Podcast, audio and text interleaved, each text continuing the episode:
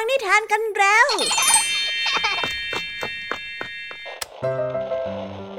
คุณกำลังรับฟังไทย PBS Radio ต่อจากนี้ไปขอเชิญทุกท่าน รับฟังรายการ นิทานแสนสนุกสุดหันษาที่รังสรรค์มาเพื่อน้องๆ ในรายการ Kiss Out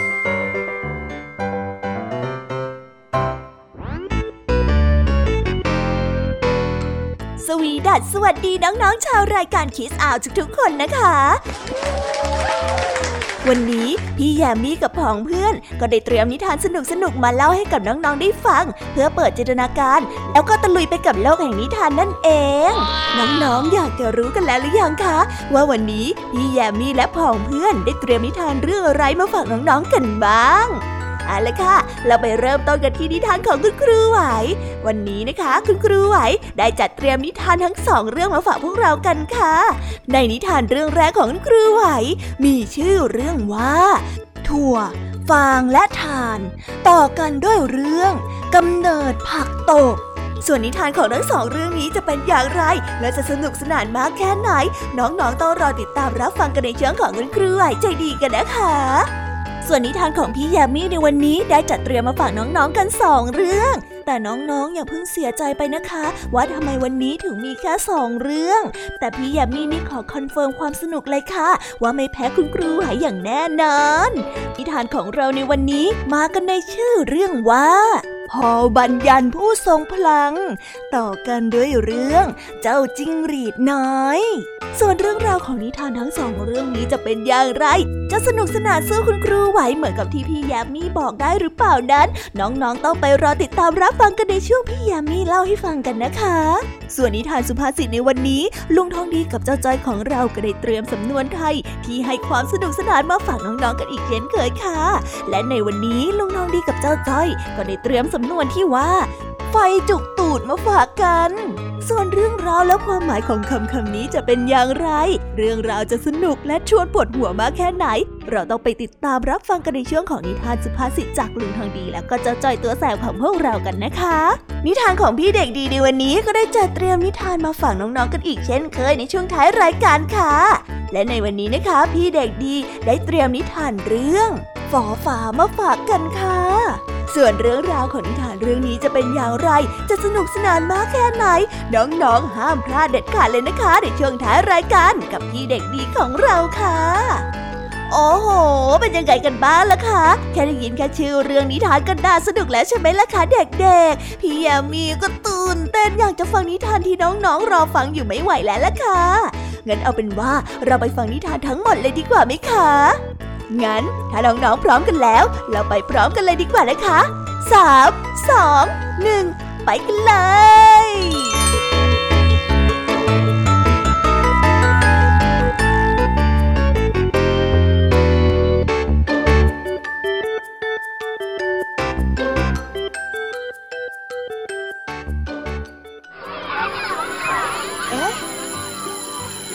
เสียงออดดังแล้ว อุ้ย ต้องไปเข้าเรียนแล้วล่ะค่ะ ไม่รอช้า เราไปหาคุณครูไหวกันเถอะ ไปกันเลย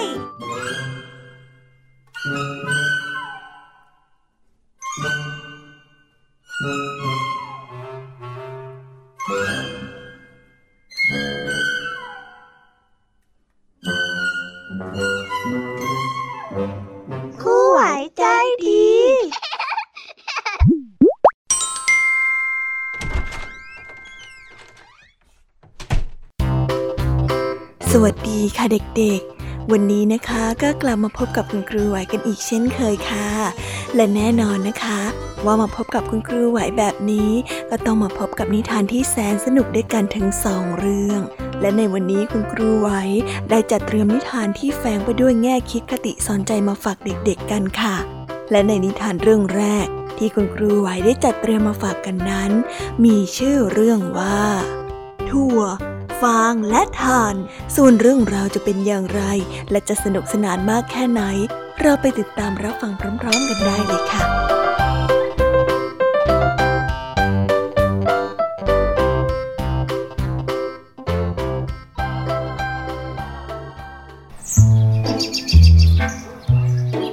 ครั้งหนึ่ง หญิงแก่ผู้หนึ่งได้เก็บถั่วมาที่จะต้มซุปถั่ว นางก็ติดไฟด้วยถ่านและฟาง ขณะที่ต้มถั่วอยู่นั้น ได้มีถั่วเม็ดหนึ่งกระเด็นออกมาจากหม้อและตกลงไปข้างนอก สักครู่ถ่านก้อนหนึ่งในเตาก็ได้กระเด็นออกมา และฟางชิ้นหนึ่งก็ได้กระเด็นออกมาอีก ถั่วจึงได้ชวนฟางและถ่านออกไปเผชิญโชค เพราะไหนๆชีวิตก็ได้รอดมาด้วยกันแล้ว ทั้งสามจึงได้เดินทางไปถึงลำธารเล็กๆ ต่างก็ไม่รู้ว่าจะข้ามไปอย่างไร ผลสุดท้ายฟางจึงได้เกิดความคิดและได้บอกว่าไอ้นี่พวกฉันจะทอดตัวให้ยาวไปถึงฝั่งโน้นให้เป็นสะพาน ให้ท่านทั้งสองข้ามไปก็แล้วกันนะเพราะว่าในนี้เนี่ย ตัวฉันเนี่ยยาวที่สุดแล้วล่ะทั้งหมดก็ได้เห็นดีด้วย ฟางจึงได้ทอดตัวยาวข้ามไปอีกฝั่งหนึ่งผ่านใจร้อนขอข้ามไปก่อน พอข้ามไปถึงกลางลำธารผ่านก็เกิดความกลัวจึงขยับต่อไปไม่ได้ผ่านซึ่งติดไฟอยู่ก็ค่อยๆไหม้ฟางทีละนิดทีละนิด จนฟางนั้นขาดเป็นสองท่อน ทั้งผ่านและฟางก็ตกลงไปในลำธารด้วยกัน ถั่วเห็นดังนั้นก็หัวเราะ หัวเราะจนกระทั่งท้องตัวเองนั้นระเบิดออก เพราะดีที่ช่างตัดเสื้อเดินผ่านมา ทั้งตัดเสื้อจึงได้ใช้ได้ดำและเข็มเย็บท้องของถั่วเอาไว้ ถั่วนั้นจึงได้มีรอยเย็บอยู่ตรงกลางลำตัวตั้งแต่นั้นเป็นต้นมาจนถึงวันนี้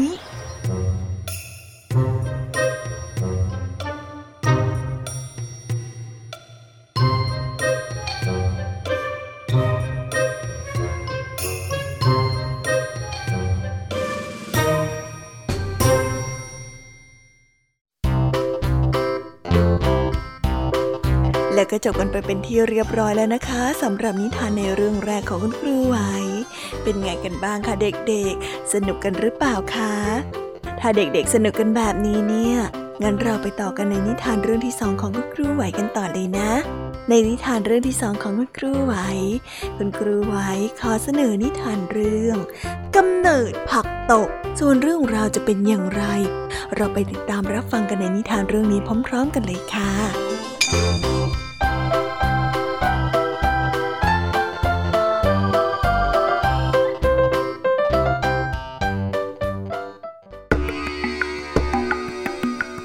พเจ้าอพอลโล และเทพเจ้าแห่งดวงอาทิตย์ มีเพื่อนสนิทที่ชื่อว่าอาซิน แล้วอาซินนั้นก็เป็นเพื่อนของไซรัส เทพแห่งลมตะวันตกด้วย เทพเซไฟรัสโกรธที่อาซิน สนิทกับเทพอพอลโลมากกว่าตน จึงคิดที่จะแกล้งทั้งสองสหายนี้อยู่เสมอ วันหนึ่ง เทพอพอลโลและอาซินได้เล่นทอยห่วงเหล็กกัน เทพเซไฟรัสที่ผ่านมาเห็นเข้า ก็ได้พัดให้ห่วงเหล็กของเทพอพอลโล พุ่งไปชนอาซิน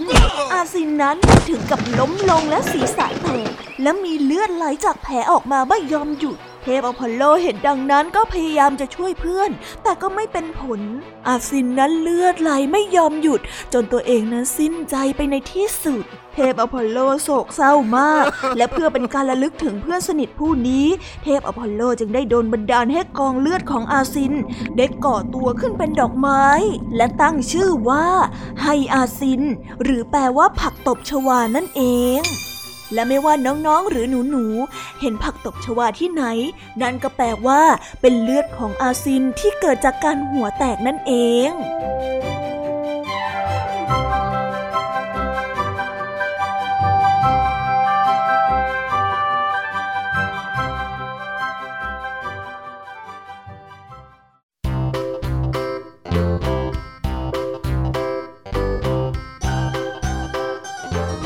แล้วก็จบกันไปเป็นที่เรียบร้อยแล้วนะคะสำหรับนิทานทั้งสองเรื่องของคุณครูไหว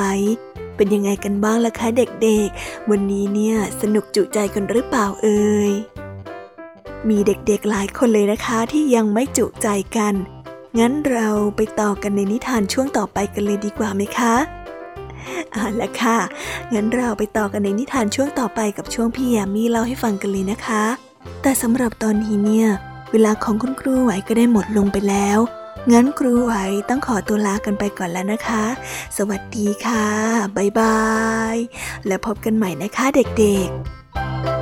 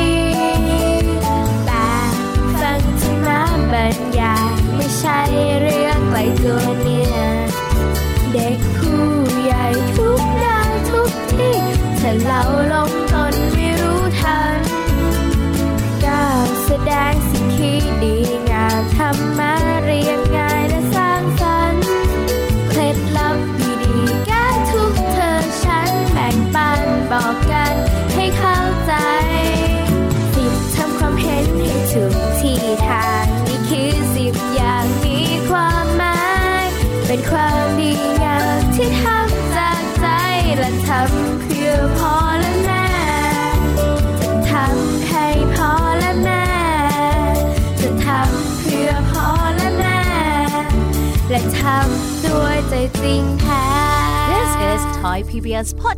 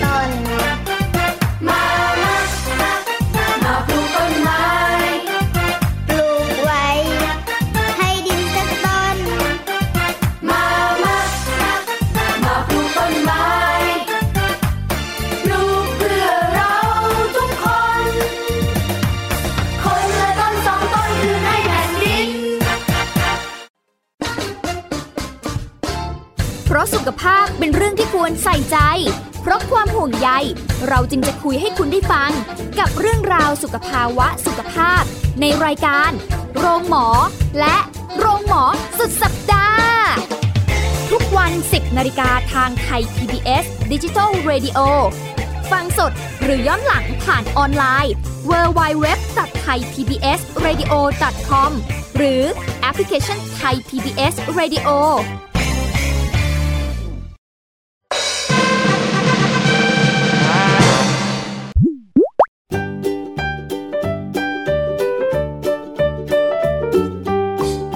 สวีดัสสวัสดีค่ะ น้อง ๆ ที่น่ารักทุกๆคนของพี่แยมี่นะคะ ก็เปิดรายการมาพร้อมกับเสียงอันสดใสของพี่ยามีกันอีกแล้ว และวันนี้ค่ะนิทานเรื่องแรกที่พี่ยามีได้จัดเตรียมมาฝากน้องๆนนั้น มีชื่อเรื่องว่า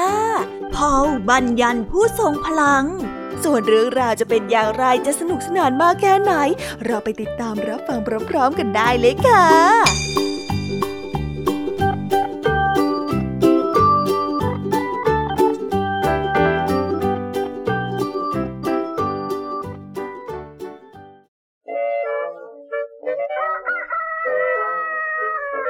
ละครั้งหนึ่งนานมาแล้ว ที่เมืองเล็กๆ ริมทะเล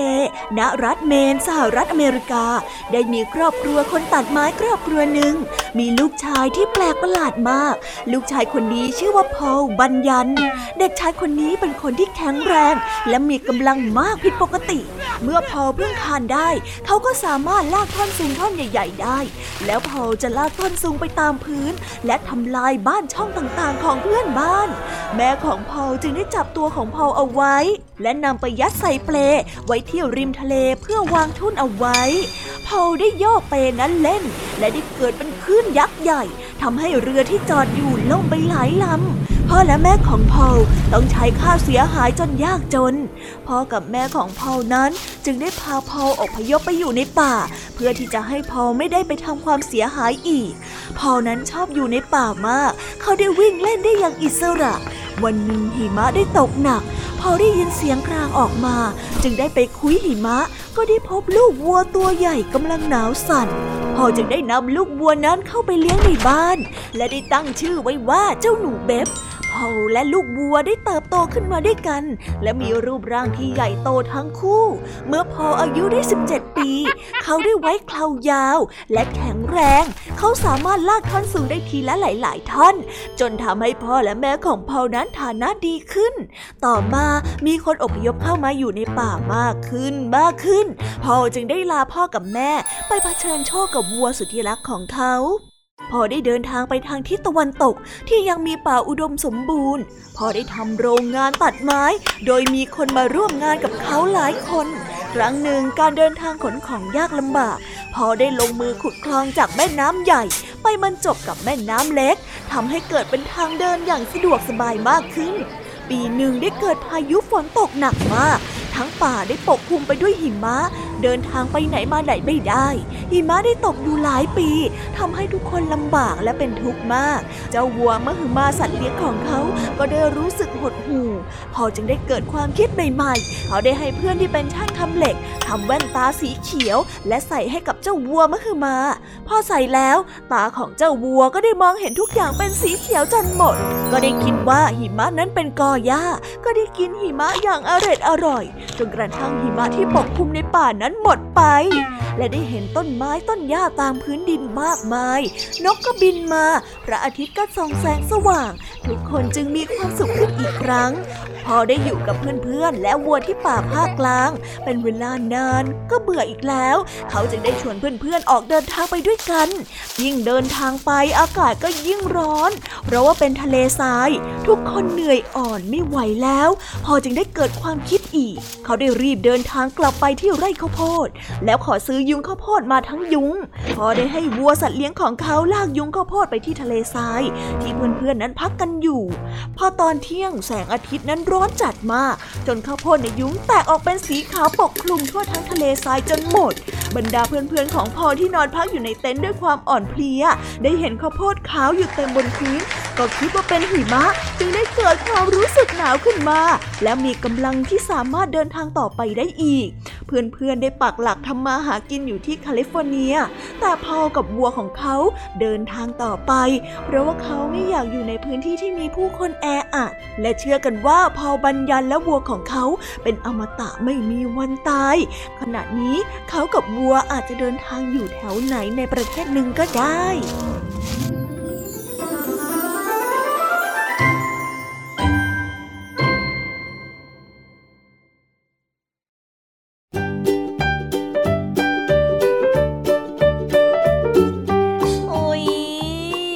จบนิทานเรื่องแรกของพี่ยามีกันลงไปแล้วว่าเผลอแป๊บแป๊บเดียวเอ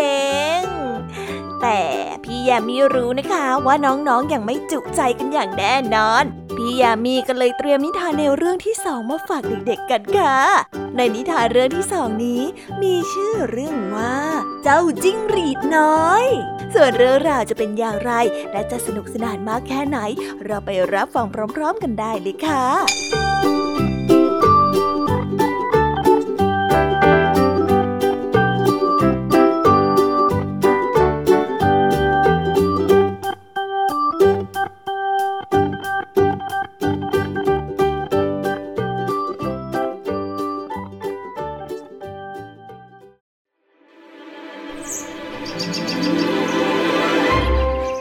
มาแล้วมีเด็กกำพร้าคนหนึ่งพ่อแม่เสียชีวิตตั้งแต่เขายังเล็กๆ หญิงชาวนาแม่ไม้ก็ช่วยกันเลี้ยงเด็กกำพร้าคนนี้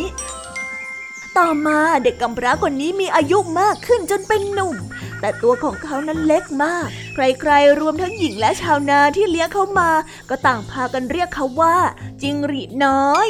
วันหนึ่ง เจ้าจิงหรีดน้อยได้ขอลาหญิงชาวนาที่เลี้ยงเขามา เพื่อที่จะออกไปแสวงหาโชค เจ้าจิ้งหรีดน้อยจึงคิดว่า เขาไม่มีความรู้ในการประกอบอาชีพใด ๆ เลย เขาน่าจะแสร้งทำตัวเป็นพ่อมดผู้วิเศษ เพื่อที่จะได้มีโชคบ้าง เขาได้เดินทางไปนานหลายวันหลายเดือน จนมาถึงประเทศเนเธอร์แลนด์ ในระหว่างทางนั้นพระราชินีแห่งประเทศเนเธอร์แลนด์กำลังมีเรื่องให้เสียพระทัยมาก คือแหวนของพระองค์ที่โปรดปรานมากที่สุดหายไป บรรดาข้าราชการขุนนางต่างๆ ก็พากันหาวิธีค้นหา แต่ก็ไม่เป็นผลสำเร็จ อดีมีผู้พบเจ้าจิ้งหรีดน้อย จึงได้นำตัวมาเข้าเฝ้า และได้ให้มาช่วยหาแหวนที่หายไป แต่ถ้าหาไม่ได้จะต้องถูกแขวนคอ เจ้าจิ้งหรีดน้อยจึงได้บอกว่าจะหาได้ภายในสามวัน แต่ในระหว่างสามวันนี้จะต้องให้ไปพักในพระราชวัง และจัดหาอาหารอร่อยๆเป็นอย่างดีมาให้ตลอดเวลาสามวันนี้เสนาบดีผู้ที่เป็นใหญ่จึงได้จัดการดูแลเจ้าจิ้งหรีดน้อยตามที่ขอ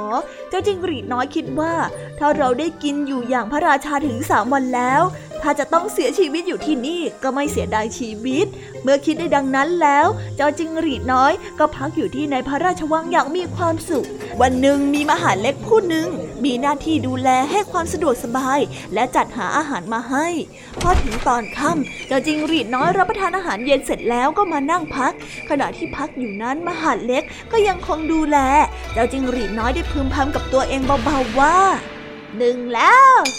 หมายถึงหนึ่งวันแล้ว ในวันรุ่งขึ้นมีมหาเล็กหนุ่มอีกคนหนึ่งมาเป็นเวรดูแลเจ้าจิ้งหรีดน้อย พอถึงตอนกลางคืนจะเข้านอน เจ้าจิ้งหรีดน้อยก็ได้พึมพำกับตัวเองอีกว่า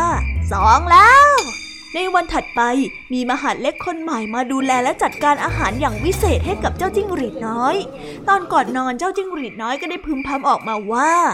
สามแล้ว ครบแล้วสินะ มหาเล็กที่คอยดูอยู่นั้น ก็พามหาเล็กอีกสองคนที่เคยดูแลเจ้าจิ้งหรีดน้อย แล้วพูดว่า ท่านพ่อมดผู้วิเศษ เราสามคนเป็นผู้ขโมยแหวนของสมเด็จพระราชินีไปทท่านช่วยเราด้วยเถิด เจ้าจิ้งหรีดน้อยที่แรกก็งงอยู่ แต่สักครู่หนึ่งก็เข้าใจจึงได้บอกว่า เรารู้แล้วล่ะ ว่าท่านทั้งสามคนน่ะเป็นขโมย แล้วจะต้องถูกแขวนคอในวันพรุ่งนี้ แต่เอาเถอะเอาเถอะฉันจะช่วย เจ้าหน้าจงเอาแหวนนี้มาให้กับเรา แล้วพาเราไปที่อุทยานเลี้ยงห่านไว้อำมาตย์ทั้งสามคนได้รีบนำแหวน และก็พาเจ้าจิ้งหรีดน้อยไปที่อุทยาน เจ้าจิ้งหรีดน้อยได้เลือกห่านที่มีลักษณะแปลกตัวหนึ่ง นั่นก็คือมีหางสีดำและได้ให้ห่านตัวนี้กลืนแหวนลงไป ในวันรุ่งขึ้น เจ้าจิ้งหรีดน้อยก็ได้ขออนุญาตเสนาบดีผู้ใหญ่ เข้าไปเข้าเฝ้าพระราชินี เจ้าจิ้งหรีดน้อยได้ถามพระราชินีว่า เมื่อสัปดาห์ที่แล้วได้ไปที่อุทยานบ้างหรือไม่ พระราชินีก็ตอบว่าได้ไป เจ้าจิงหรีดน้อยก็ได้ตอบว่า พระองค์ได้ทรงทำแหวนตกอยู่ที่อุทยาน และหาตัวหนึ่งได้กลืนแหวนนั้นลงไป พระราชินีไม่ทรงเชื่อ แต่ก็ได้เดินไปที่อุทยานกับเจ้าจิ้งหรีดน้อย เมื่อมาถึงอุทยาน เจ้าจิ้งหรีดน้อยก็ให้ผู้ดูแลอุทยานพาห่านออกมาเดินให้ดูทีละตัว พอมาถึงตัวที่มีขนหางสีดำเจ้าจิ้งหรีดน้อยก็ได้ชี้ไปที่ห่านตัวนั้น และให้ผู้ดูแลจับมาผ่าท้องดู ก็ปรากฏว่ามีแหวนอยู่ในท้องของห่านนั้นจริง ๆ พระราชินีดีใจมาก และได้ประทานรางวัลทองคำหนึ่งถุงให้ และให้เจ้าจิ้งหรีดน้อยพักอาศัยอยู่ในพระราชวัง เมื่อกษัตริย์แห่งเนเธอร์แลนด์มา และได้ทรงทราบเรื่องนี้จากปากของพระราชินีก็ไม่ทรงเชื่อ ได้ตรัสว่าคงเป็นเรื่องที่บังเอิญแน่ๆพระองค์จึงได้ทรงทดสอบเอง ในขณะที่พูดอยู่นั้น ก็มีเจ้าจิ้งหรีดตัวเล็กๆ คลานผ่านมาพอดี พระองค์จึงได้จับจิ้งหรีดน้อยตัวนั้นมา และนำไปไว้ในโถเงินที่มีฝาปิด และแล้วก็มีรับสั่งให้เจ้าจิ้งหรีดน้อยนั้นมาเข้าเฝ้า เมื่อมาเข้าเฝ้าแล้วกษัตริย์จึงได้ชี้มือไปที่โถที่มีฝาเงินปิดอยู่ และได้ถามว่า ไหนเจ้าลองบอกสิว่าในโถนี่มีอะไร เจ้าจิงหรีดน้อยตกใจมาก คิดว่าคราวนี้คงจะต้องเสียชีวิตอยู่ในพระราชวังแน่ๆจึงได้ร้องเสียงหลงออกมาว่า ถึงคราวแล้วสินะเจ้าจิงหรีดน้อย กษัตริย์ได้ฟังดังนั้นก็ทรงประหลาดใจมากและได้ตรัสออกมาว่า เจ้าบอกได้ถูกแล้ว เออเก่งมากจริง ๆ เก่งสมคำล่ำลือ และแล้วก็ได้ทรงเปิดโถให้ดู และพระราชทานทองคำให้อีกหนึ่งถุง เจ้าจิงหรีดน้อยรับมาด้วยความดีใจ และถือโอกาสนี้ทูลลากษัตริย์และพระราชินีแห่งเนเธอร์แลนด์กลับไปที่ฝรั่งเศส และเลี้ยงดูหญิงชาวนาที่เคยเลี้ยงดูตนมา และอยู่อย่างมีความสุขนับตั้งแต่นั้นสืบมาจนถึงวันนี้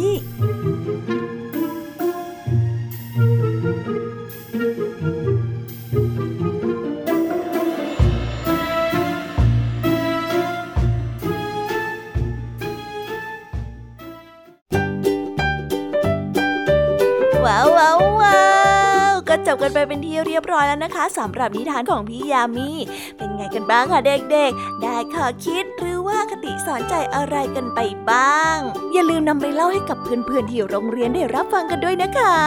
แต่สำหรับตอนนี้เนี่ยเวลาของช่วงพี่ยามีเล่าให้ฟังก็หมดลงไปแล้วละค่ะ พี่ยามีก็ต้องขอส่งต่อน้องๆ ให้ไปพบกับลุงทองดีแล้วก็เจ้าจ้อยในช่วงต่อไปกันเลย เพราะว่าตอนนี้เนี่ยลุงทองดีกับเจ้าจ้อยอะบอกว่าให้ส่งน้องๆมาในช่วงต่อไปเร็วอยากจะเล่านิทานจะแย่แล้วเอาละค่ะงั้นพี่ยามีต้องขอตัวลากันไปก่อนแล้วนะคะ เดี๋ยวกลับมาพบกันใหม่บ๊ายบา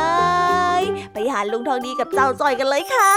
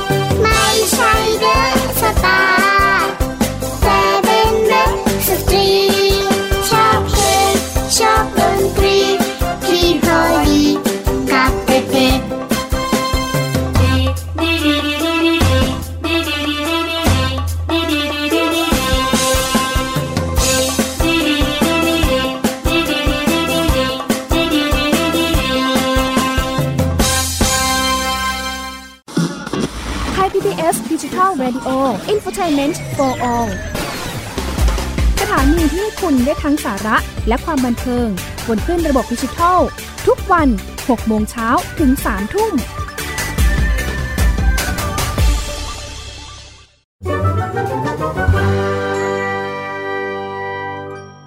นิทานสุภาษิต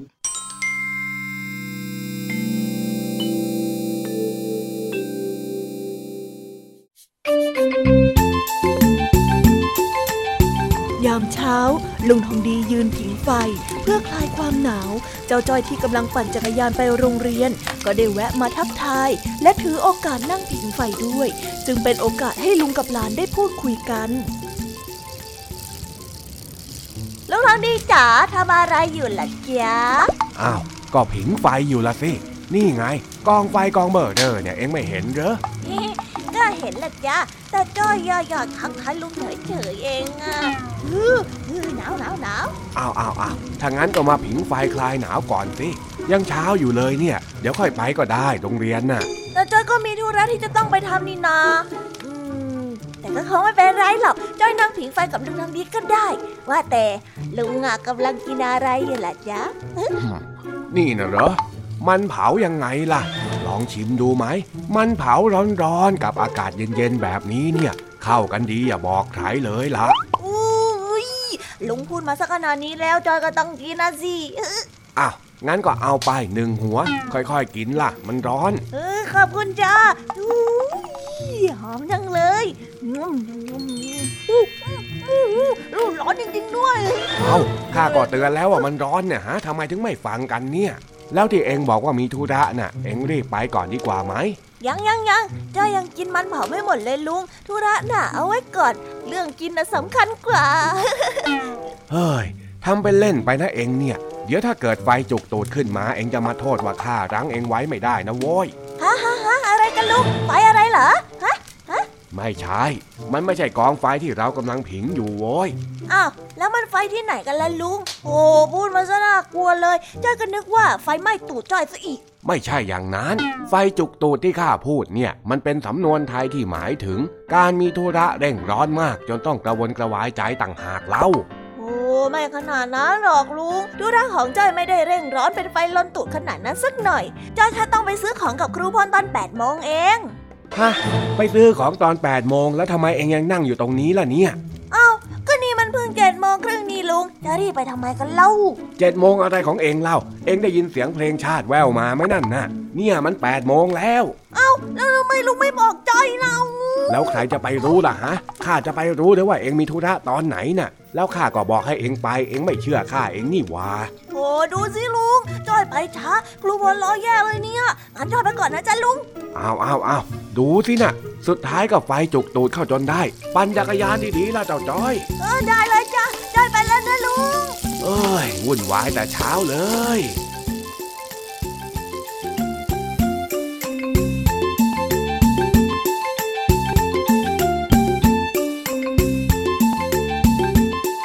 แล้วก็จบกันไปเป็นที่เรียบร้อยแล้วนะคะสำหรับนิทานสุภาษิตในวันนี้ เป็นยังไงกันบ้างล่ะคะ สนุกสนานกันหรือเปล่าเอ่ยนิทานสุภาษิตจบกันไปแล้ว แต่เราก็ยังมีนิทานเด็กดีมารอน้องๆอยู่ในช่วงท้ายรายการนะคะ งั้นเราไม่รอช้าไปฟังนิทานเด็กดีกันเลยค่ะ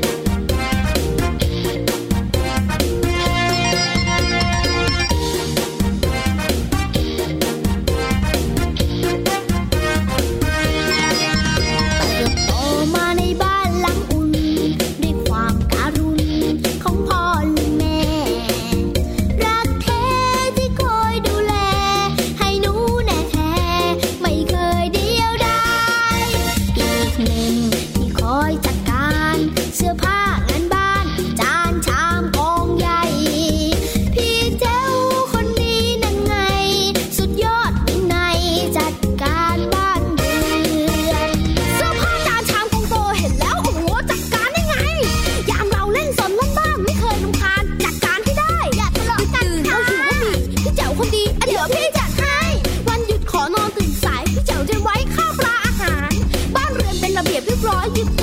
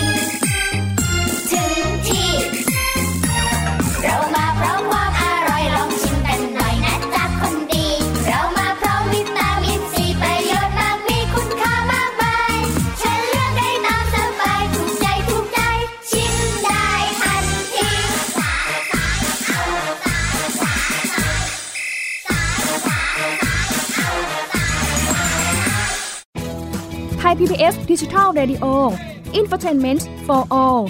สถานีวิทยุดิจิทัล จากไทย PBS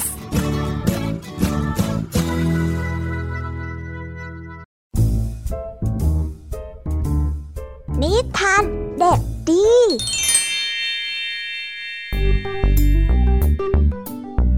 สวัสดีครับน้องๆ วันนี้ก็กลับมาพบกับพี่เด็กดีกันอีกแล้ว และแน่นอนว่ามาพบกับพี่เด็กดีแบบนี้ ก็ต้องกลับมาพบกับนิทานที่แสนสนุกกันในช่วงท้ายรายการ และวันนี้นะครับ พี่เด็กดีก็ได้เตรียมนิทานเรื่องฝอฝามาฝากกัน ส่วนเรื่องราวจะเป็นอย่างไร ถ้าน้องๆอยากจะรู้กันแล้ว งั้นเราไปติดตามรับฟังกันได้เลยครับ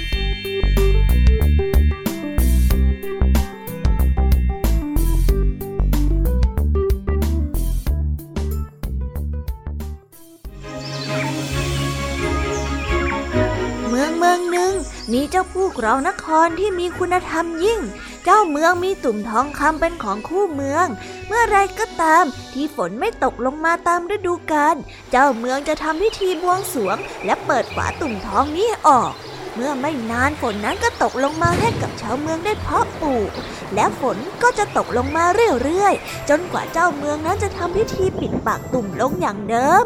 แต่แล้ววันหนึ่งพญานกก็คิดอยากจะได้ตุ่มทองคำนี้ไปเป็นของตัวเอง หลังจากที่ได้คิดวางแผนอยู่นานจึงตัดสินใจบินลงไปจากยอดเขา เพื่อโฉบเอาตุ่มทองไป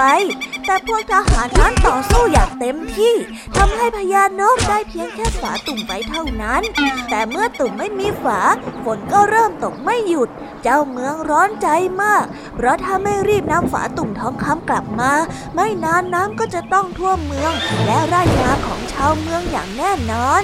เจ้าเมืองได้รีบประกาศหาผู้กล้าทันทีไม่นานทหารนายหนึ่งก็อาสาที่จะไปตามหาฝา แล้วรับภารกิจสำคัญชิ้นนี้ เจ้าเมืองดีใจมาก ได้รีบจัดทหารกองหนึ่งติดตามผู้กล้านี้ขึ้นไปบนเขาในทันทีทางขึ้นเขาเต็มไปด้วยความยากลำบาก ทั้งหน้าผาสูงชัน ทางที่ลื่นเป็นคลนตม และยังมีหินถล่มลงมาเป็นระยะระยะ ทหารหลายคนท้อใจมาก จึงได้หยุดการเดินทาง ยิ่งตะลุยเข้าไปข้างหน้า ทหารก็ยิ่งเหลือน้อยลงทุกทีทุกทีทหารกล้าผู้นำทัพได้เหลียวมองกองทัพทหารของตนแล้วก็ถอนใจ เขานั้นเอนหลังพักผ่อน แล้วเฝ้าคิดว่าจะล้มเลิกการเดินทางนี้ ความเหนื่อยล้าทำให้เผลอหลับไป ในความฝันของเขาเขาได้พบกับชายชาราคนหนึ่งชายชาราบอกว่าให้ก้าวเดินต่อไปอย่าท้อถอยต่ออุปสรรคเพราะว่าความพยายามเท่านั้นจะทำให้การทำงานนั้นเป็นผล ความฝันช่างเหมือนจริงยิ่งนัก ทหารกล้าได้ลุกขึ้น เขาบากบั่นเข้าไปจนถึงยอดเขา ถึงแม้ว่าจะเหลือเพียงแค่คนเดียวก็ไม่ยอมย่อท้อ เมื่อเผชิญหน้ากับพญานก ทหารกล้าได้ชักดาบออกมาเพื่อต่อสู้ แต่เมื่อพญานกได้เห็นความอุตสาหะของทหารผู้นั้นแล้ว ก็ยินยอมมอบฝาตุ่มทองคำคืนให้แต่โดยดี ทหารกล้าได้รีบนำฝาตุ่มทองคำกลับเข้าเมืองโดยทันที เจ้าเมืองดีใจมาก จึงได้มอบทรัพย์สมบัติกับเมืองนี้ให้ปกครอง แล้วจากนั้นเป็นต้นมา บ้านเมืองก็กลับมีความสงบสุขเกิดขึ้นอีกครั้งหนึ่ง ซึ่งก็เป็นเพราะว่าความพยายามอุตสาหะของทหารหนุ่มผู้นั้นโดยแท้จริง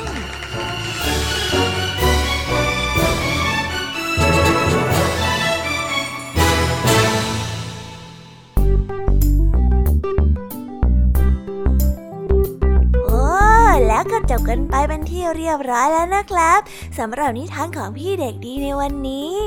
เป็นยังไงกันบ้างล่ะครับน้องๆ สนุกกันหรือเปล่าเอ่ยถ้าน้องๆสนุกกันแบบนี้ เอาไว้วันหลังพี่เด็กดีจะจัดเตรียมนิทานที่แสนสนุกแบบนี้มาฝากกันอีกนะครับ แต่สำหรับวันนี้เวลาของพี่เด็กดีก็หมดลงไปแล้ว พี่เด็กดีก็ต้องขอตัวลาน้องๆกันไปก่อน แล้วพบกันใหม่นะครับ สวัสดีครับ บ๊ายบาย เป็นเด็กดีของคุณพ่อคุณแม่นะครับ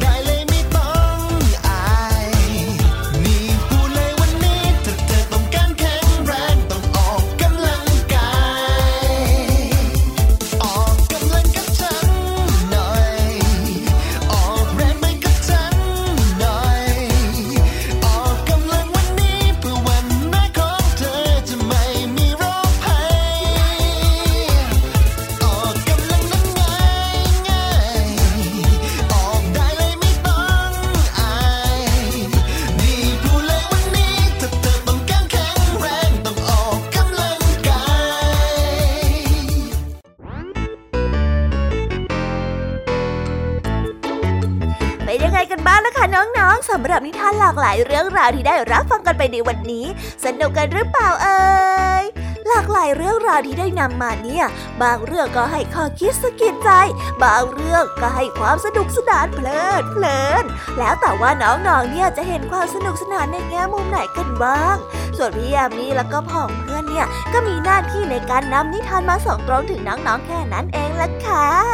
แล้ววันนี้นะคะ เราก็ฟังนิทานกันมาจนถึงเวลาที่กำลังจะหมดลงอีกแล้วอะหอย ใคร ที่ฟังไม่ทันเนี่ย หรือว่าฟังไม่ครบ ก็สามารถไปย้อนรับฟังได้ที่เว็บไซต์ไทย PBS Radio หรือที่แอปพลิเคชันไทย PBS Radio ได้นะ ถึงเวลาที่จะต้องกล่าวคำลาแล้วล่ะค่ะ พี่ยามีต้องคิดถึงน้องๆอีกแน่เลย แต่ไม่ต้องห่วงนะคะน้องๆ พี่ยามีเนี่ยขอสัญญาเลยว่า จะกลับมาพบกันใหม่พร้อมกับนิทานที่แสนสนุกแบบนี้กันอีกแน่นอนค่ะน้องๆ อย่าลืมนำข้อคิดดีๆ ที่ได้จากการรับฟังนิทานที่แสนสนุกของคุณครูไหว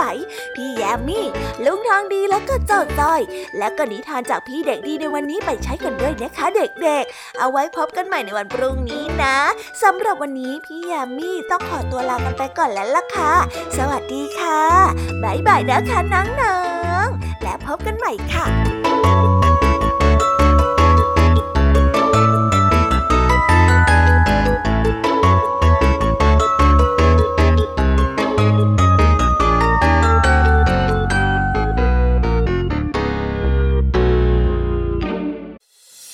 ติดตามรับฟังรายการย้อนหลังได้ที่เว็บไซต์และแอปพลิเคชันไทย PBS Radio